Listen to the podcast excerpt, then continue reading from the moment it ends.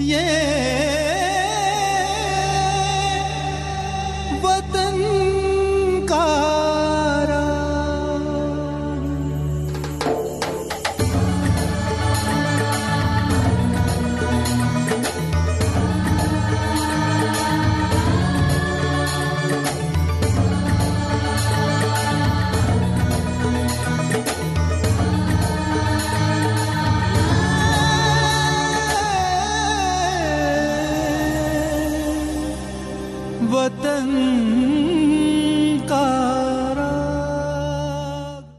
कार्यक्रम के सभी सुनने वालों को हमारा नमस्कार। वतन का राग कार्यक्रम में आज हम चर्चा कर रहे हैं राष्ट्र कवि रामधारी सिंह दिनकर की। जनता जगी हुई है। क्रुद्ध सिंहनी कुछ चिंता से भी ठगी हुई है। कहाँ गए वे जो पानी में आग लगाते थे? बजा बजा धुंध भी रात दिन हमें जगाते थे। धरती पर है कौन? कौन है सपनों के ढेरों में? कौन मुक्त है घिरा? कौन प्रस्तावों के घेरों में? सोचन कर चंडिके, भ्रमित हैं जो वे भी आएँगे। तेरी छाया छोड़ अभागे, शरण कहाँ पाएँगे? ये आवाज़ है राष्ट्र कवि रामधारी सिंह दिनकर की। दिनकर जी, हिंदी के उन रचनाकारों में से हैं जिनकी कलम से अंगारे भी फूटे और प्रेम की धारा भी बही। एक ऐसा शब्द शिल्पी जिसकी कलम एक तरफ़ उर्वशी जैसी कृति की रचना करती है तो दूसरी तरफ़, देश की दशा से जब उसका मन विह्वल होता है तो परशुराम की प्रतीक्षा जैसी रचना सामने आती है। रामधारी सिंह दिनकर भारतीय राजनीति और हिंदी कविता को पूरी निष्ठा से साथ लेकर चलने वाले कवि थे। एक ऐसा कवि, जिसकी कविता भारतीय जनमानस के पास सुरक्षित है। जनता उसे जाने अनजाने दोहराती रही है। प्रखर विद्रोह का पर्याय बन गई उनकी कविता आज भी लोग दोहराते हैं। दो राह, समय के रथ का घर घर नाद सुनो, सिंहासन खाली करो कि जनता आती है। राष्ट्रकवि के रूप में समादृत और लोकप्रिय रामधारी सिंह दिनकर का जन्म 23 सितंबर सन 1908 को बिहार के बेगूसराय ज़िले के सिमरिया गाँव में एक कृषक परिवार में हुआ था। उन्होंने संस्कृत, बांग्ला, अंग्रेज़ी और उर्दू का गहन अध्ययन किया। उनका बचपन संघर्षमय रहा। स्कूल जाने के लिए पैदल चलकर गंगा घाट जाना होता था। फिर गंगा के पार उतरकर उतना ही पैदल चलना पड़ता था। पटना विश्वविद्यालय से बीए की परीक्षा पास करने के बाद आजीविका के लिए वो अध्यापक बने। फिर बिहार सरकार में सब रजिस्ट्रार और प्रचार विभाग के उपनिदेशक पदों पर कार्य किया।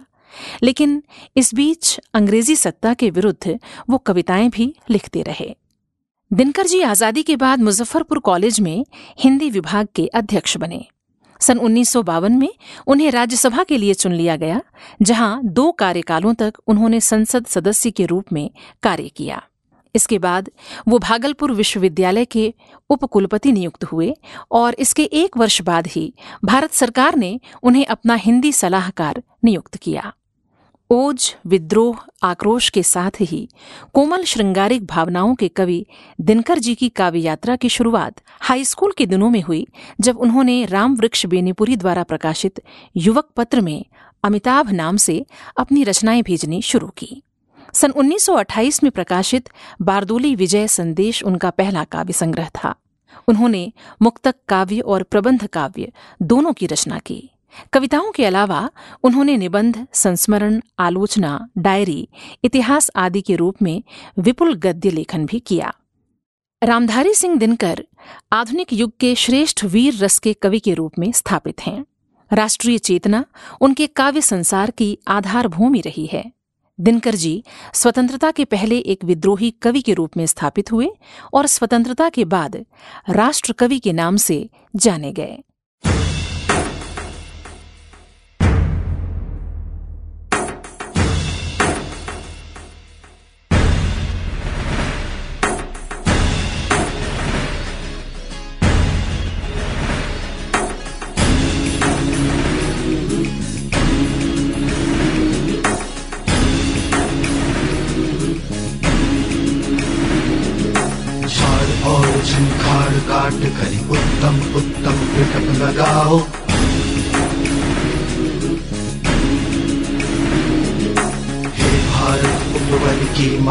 अपना उपवन आप सजाओ।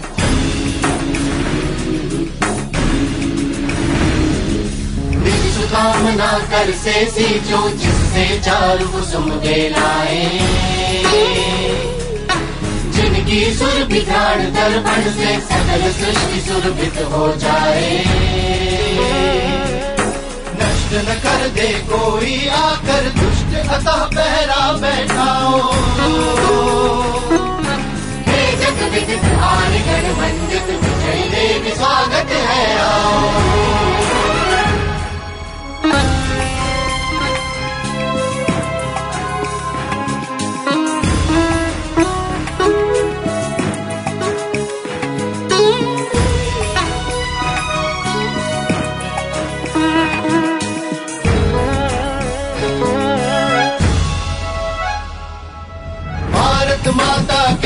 प्रांगण में सूर्य समुन्नति का समुदय हो।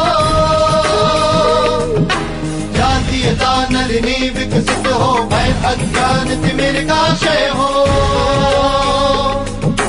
माँ के सब प्यारे पुत्रों का केवल एक लक्ष्य निश्चय हो।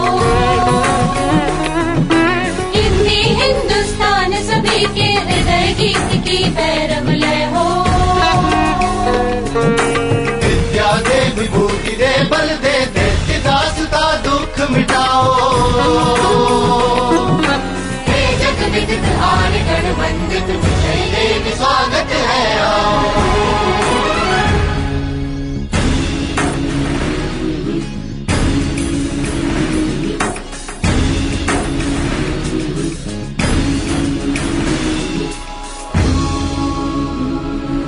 जननी के कोमल हाथों की जंजीरें तड़ तड़ तड़ टूटे। सदियों की संगिनी दासता उससे पिंड एकदम छूटे। सुख समृद्धि, स्वातंत्र, सुधा की धारा कादम्बिनी बरसावे। पलटे फिर अतीत का गौरव, फिर वे दिन वे रातें आवे। आसुर शांति का पुनरभिराम राज प्रकटाओ। हे जग विदित गण वंदित विजय देवी स्वागत है।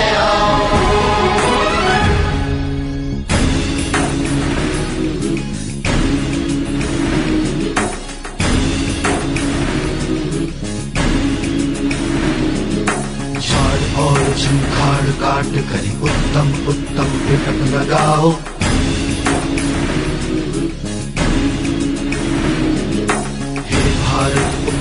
की मालिनी अपना उपवन आप सजाओ।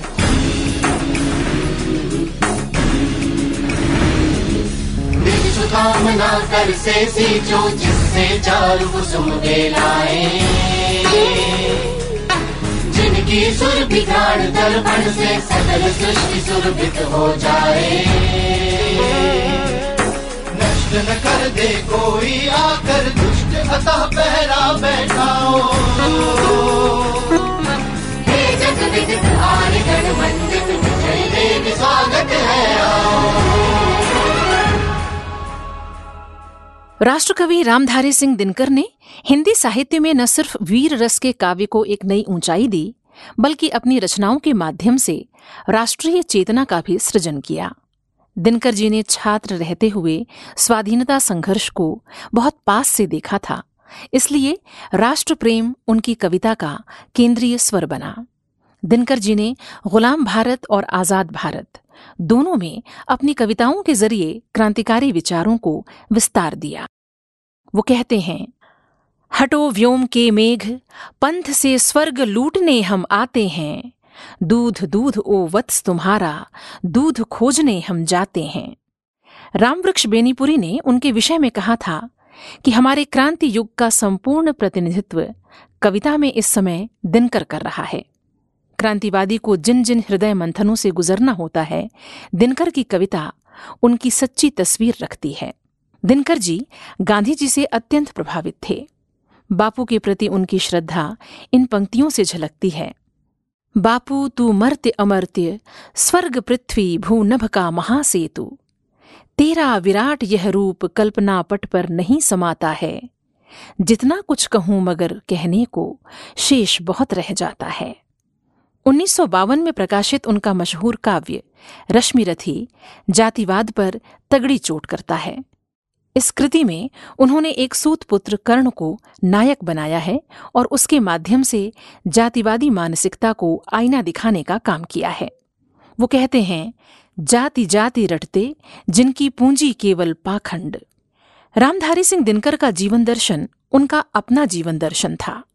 अपनी अनुभूतियों से अनुप्राणित, अपने विवेक से अनुमोदित और निरंतर परिवर्तनशील भी।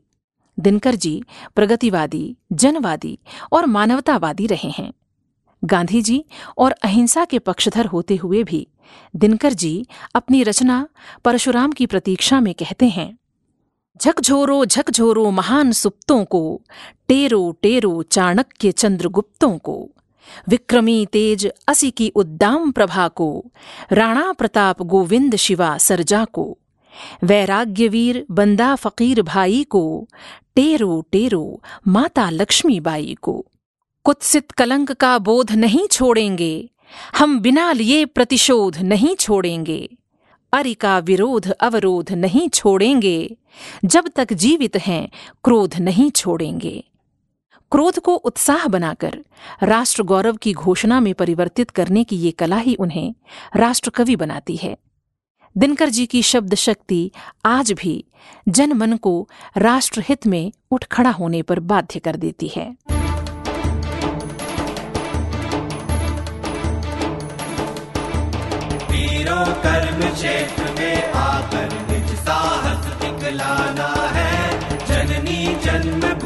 के हित में तुमको बलि जाना है। वीरों कर्म क्षेत्र में आकर दिखलाना है। जननी जन्म भूमि के हित में तुमको बलि बलि जाना है।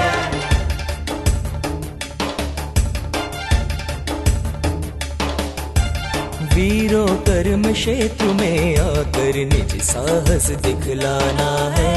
जनने जन्म भूमि के हित में तुमको बलि बलि जाना है। वीरों, कर्म क्षेत्र में आकर निज साहस दिखलाना है। जनने जन्म भूमि के हित में तुमको बलि बलि जाना है। वीरों, कर्म क्षेत्र में आकर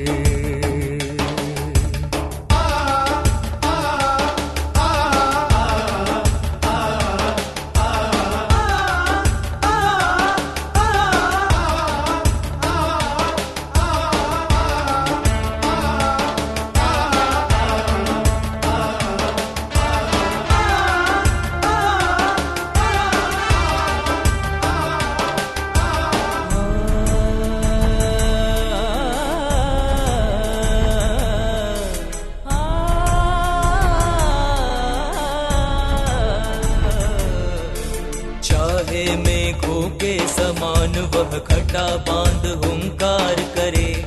चाहे धूम शक्ति को लेकर अनायास बौछार करे।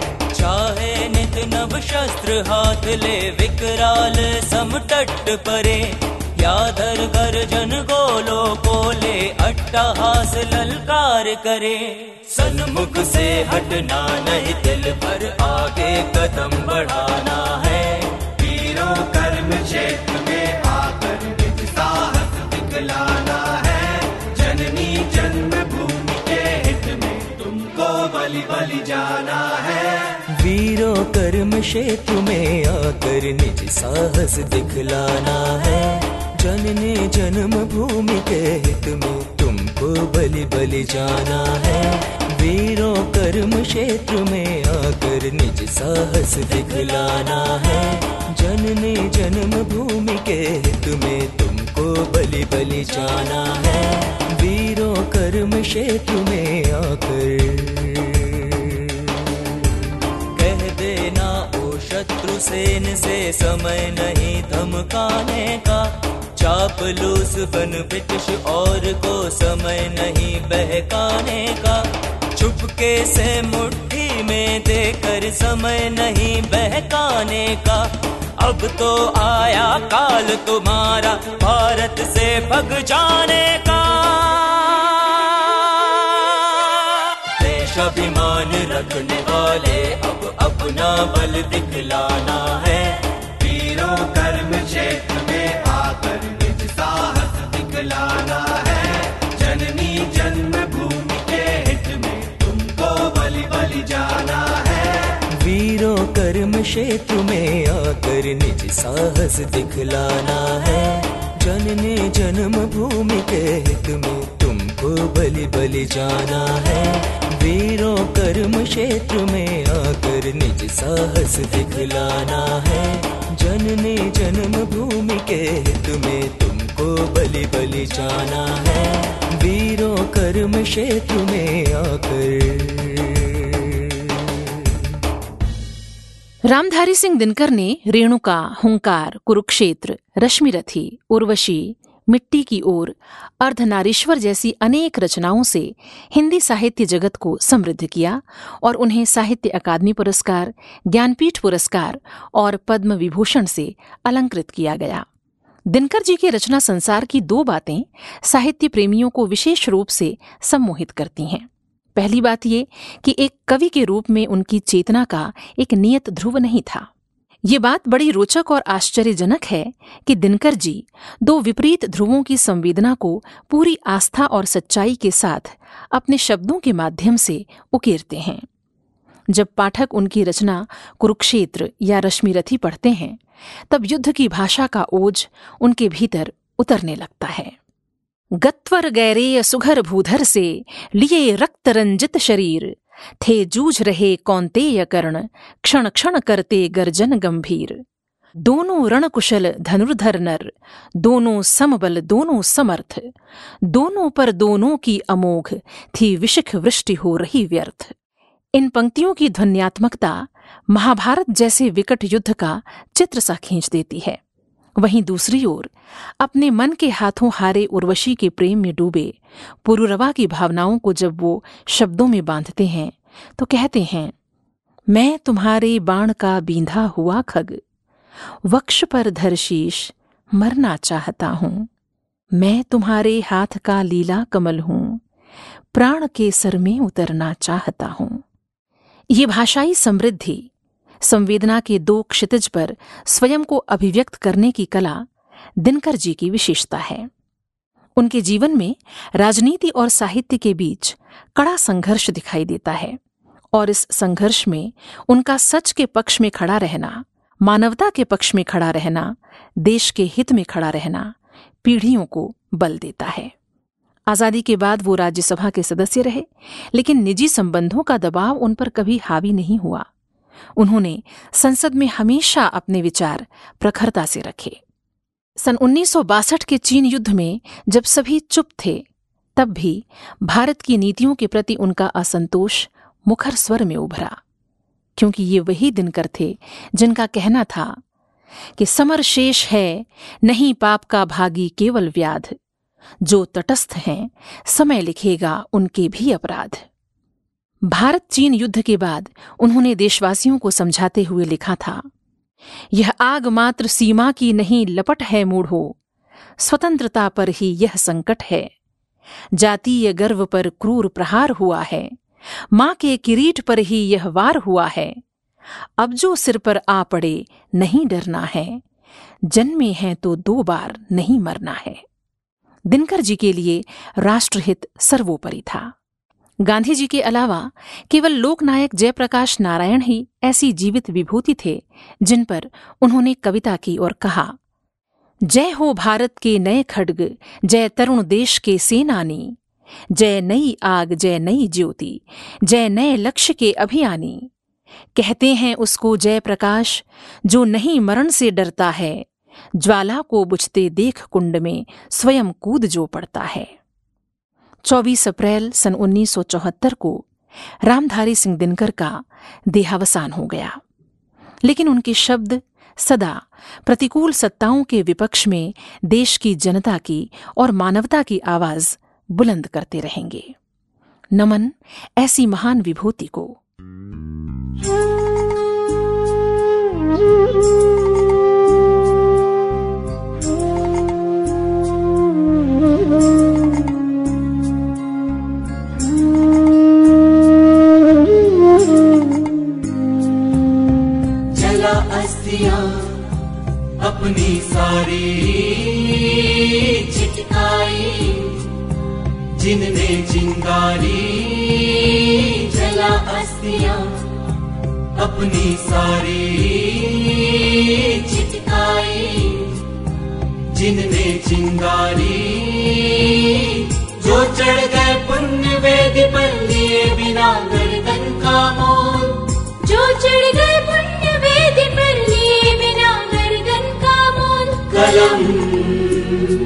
आज उनकी जय बोल कलम आज उनकी जय बोल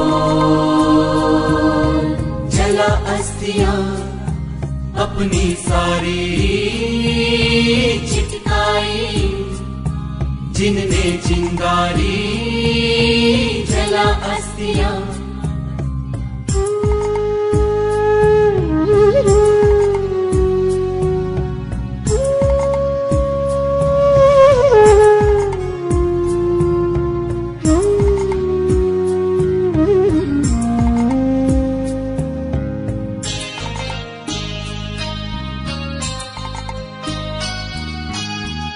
अंधा चका चौंध का मारा, क्या जाने इतिहास बेचारा। अंधा चका चौंध का मारा, क्या जाने इतिहास बेचारा।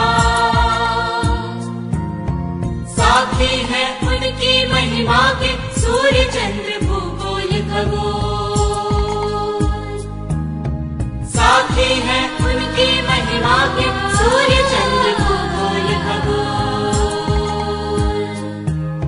कलम आज उनकी जय बोल कलम।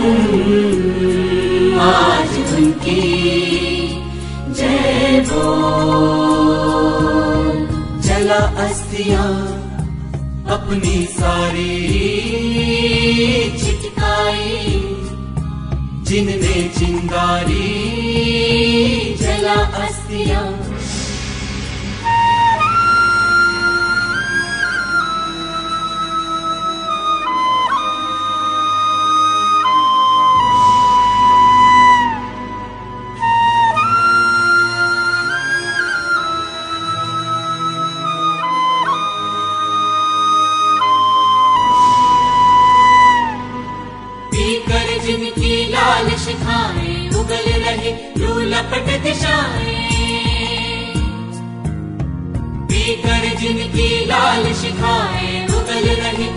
लपट दिशाएँ।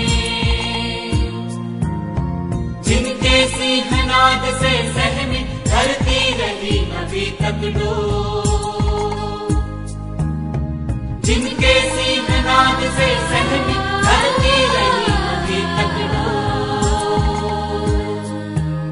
कलम आज उनकी जय बोल कलम। आज उनकी जय बोल। जला अस्थिया अपनी सारी चिटकाई। जिनने चिंगारी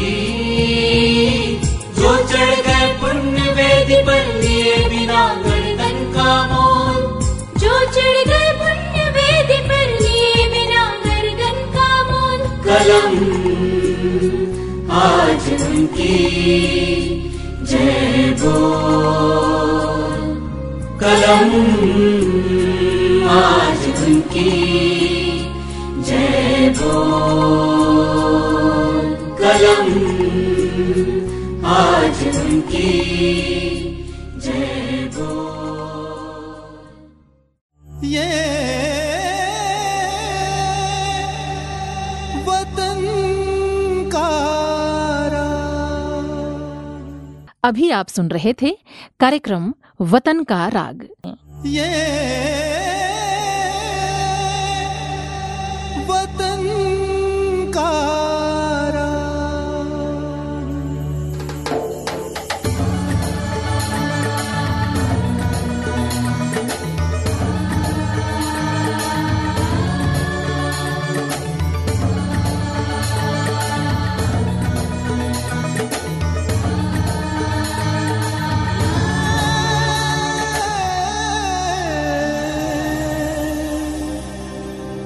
वतन